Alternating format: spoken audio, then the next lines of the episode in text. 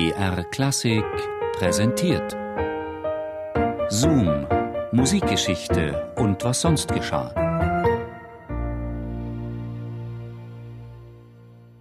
Seine Nachbarn hielten ihn für verrückt. Ein Genie zwar, aber verrückt. Schon allein sein Haus. So etwas gab es in ganz Neuengland nicht, was sich Samuel Clemens da in Hartford hatte hinstellen lassen. Eine Monstrosität, nach dem Vorbild Elsässer Schlösser erbaut, mit Bädern, elektrischem Licht und einem Telefon. Sam Clemens hingegen hielt sich einfach für einen Pragmatiker, für einen Technikbegeisterten zwar, aber für Verrücktheiten hatte er keinen Sinn. Der Technik gehört die Zukunft, das war eines seiner Credos. Das konnte man auch in seinen Artikeln und Büchern nachlesen, wenn man wollte. Und das wollten viele. Schließlich war Samuel Clemens damals einer der bekanntesten Schriftsteller der Welt. Wenn ihn auch kaum jemand unter diesem Namen kannte, denn für seine Leser war und ist er einfach Mark Twain.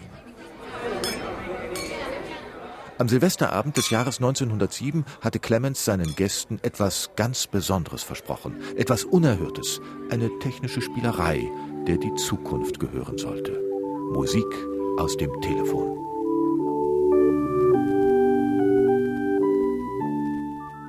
Die seltsame Musik, die da aus dem Telefon des Clemens-Anwesens schallte und die Gäste in Verzückung brachte, die entstand gut hundert Meilen weiter westlich, nämlich in New York.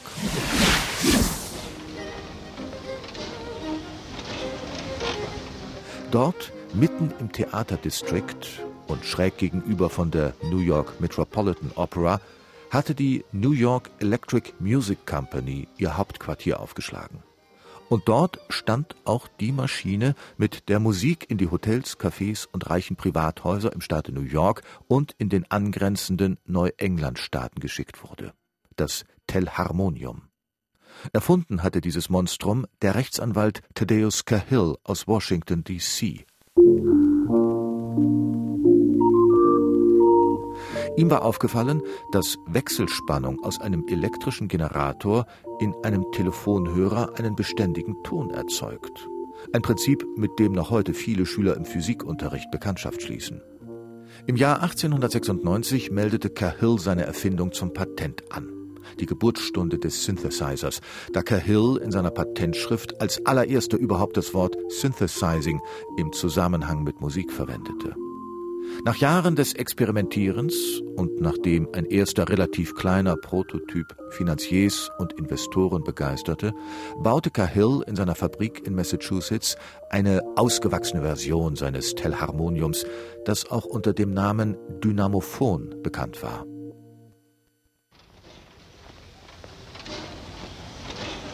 Ein musikalisches Monster, größer noch als eine Kirchenorgel. zweihunderttausend Dollar teuer, mit zwei Spieltischen versehen und so gewaltig, dass dreißig Eisenbahnwaggons nötig waren, um das Gerät von der Fabrik in Holyoke nach New York zu transportieren. Dort rief das Telharmonium schnell große Begeisterung hervor. Es war neu, es war riesig, es war ungeheuerlich kompliziert. Ein Ausdruck amerikanischen Erfindergeistes. Und man brauchte nicht einmal ein Telefon, um es zu hören. Zweimal am Tag gab es im Konzertsaal der New York Electric Music Company öffentliche Konzerte, die sich regen Zuspruchs erfreuten. So beliebt das Dynamophon anfangs auch war, es gab Schwierigkeiten. Zwar hatte eine ganze Reihe von Privatleuten und Restaurantbesitzern die neuartige Musik aus dem Telefonhörer abonniert, aber es waren immer noch zu wenig, um Gewinn zu machen. Und es gab da noch ein weiteres Problem. Die New Yorker Telefonbesitzer beschwerten sich bald darüber, dass ihre Telefonate andauernd von Musik zugedeckt würden. Der Übeltäter war schnell ausgemacht. Thaddeus Cahills Telharmonium. Die Musikübertragung durch die Telefonleitung störte die Gespräche der anderen Teilnehmer. Die Tage des Dynamophons waren gezählt, bevor sie noch begonnen hatten. Spätestens dann, als das Radio störungsfreie, billige und relativ rauschfreie Musikübertragungen möglich machte, war das Monstrum überholt. Leider gibt es keine Musikaufnahmen eines Telharmoniums, aber etwa so hätte es vielleicht klingen können.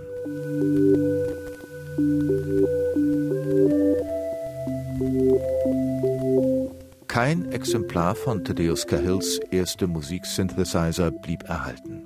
Das letzte Dynamophon wurde von Cahills Bruder in den fünfziger Jahren an einen Schrotthändler verkauft, nachdem kein Museum die Erfindung ausstellen wollte.